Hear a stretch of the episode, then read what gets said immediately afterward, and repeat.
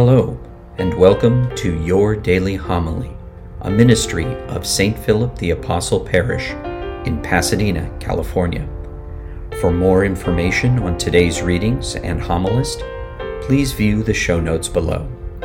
And now, your daily homily.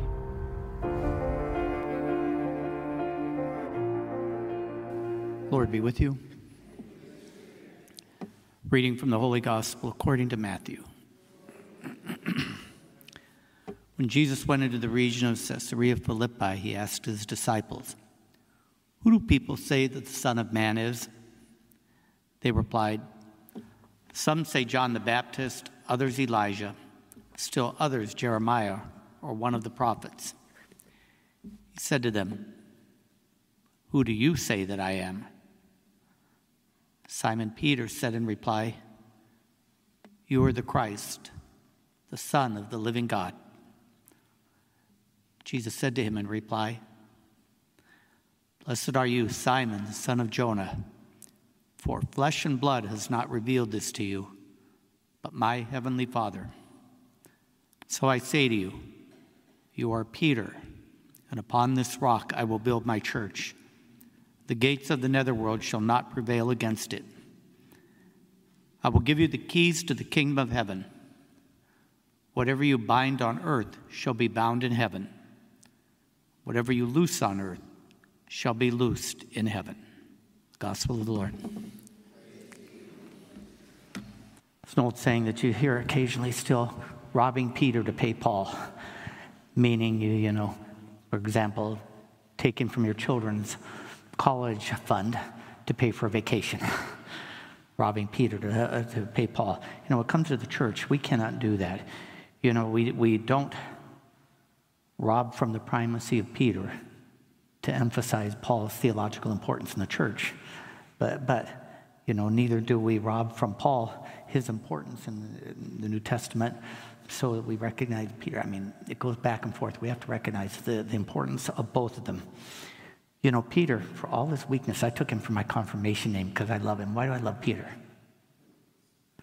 Because he failed over and over and over again. and, and, he got back up.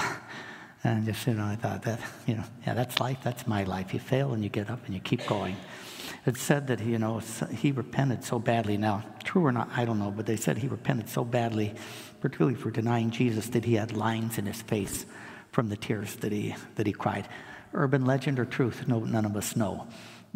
But even the, even the fact that there's a story of it that's come down over the centuries tells us about, about who he was and the greatness he was recognized with.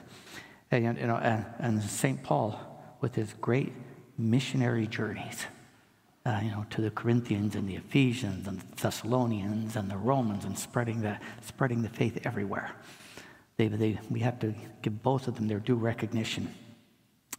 You know, their intersection coming together came at the beginning of the church when there was this big fight in the church over what it took to become Christian.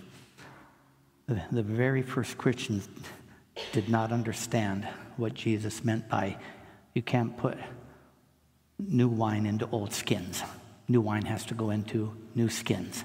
And so they still felt that if you wanted to be a follower of Christ, if you wanted to be Christian, even though they didn't use the term that, night, that at that time, you still had to become Jewish first because Jesus was Jewish. And St. Paul, after getting knocked off the horse and getting instruction, understood no, this is the faith for everybody. And so that fight between those the, the two sides of the church finally came to a head. I mean, Paul embarrassed St. Peter who was trying to find a compromise between the two sides. And he said, No, you know this is wrong. You know you don't have to be Jewish to become Christian, to follow him. Uh, and finally, in a dream, he had, Peter had a vision and clarified for him, yes, that's right. So at the Council of Jerusalem, very first council of the church, they finally settled it that no, you do not have to be Jewish to follow him. And so you ask, what do they particularly have in common? Well, I mean, it's real simple love of Jesus. They both understood nothing comes before that. And if you don't have that, then, then what else does the rest matter? I mean, you, we heard that in the gospel this week. Unless you love me more than father and mother, you're not worthy of me. Unless this, you're not worthy of me. Unless you take up your cross and follow me, you're not worthy of me. Jesus is real clear that the love of him comes before everything else. And then all of the other stuff we do flows out of that and is a sign of our love for him and our sign of unity to him. But take out love for him, and I, don't, you know, I don't know where we would end up being. Well, I do know where we would end up being because we're there now. okay, so today, you know, the feast over the first two of our, our great ones, Saints Peter and St. Paul. Peter, the rock of the church, the foundation of the church, and Paul, the one who took it out to the world. Amen.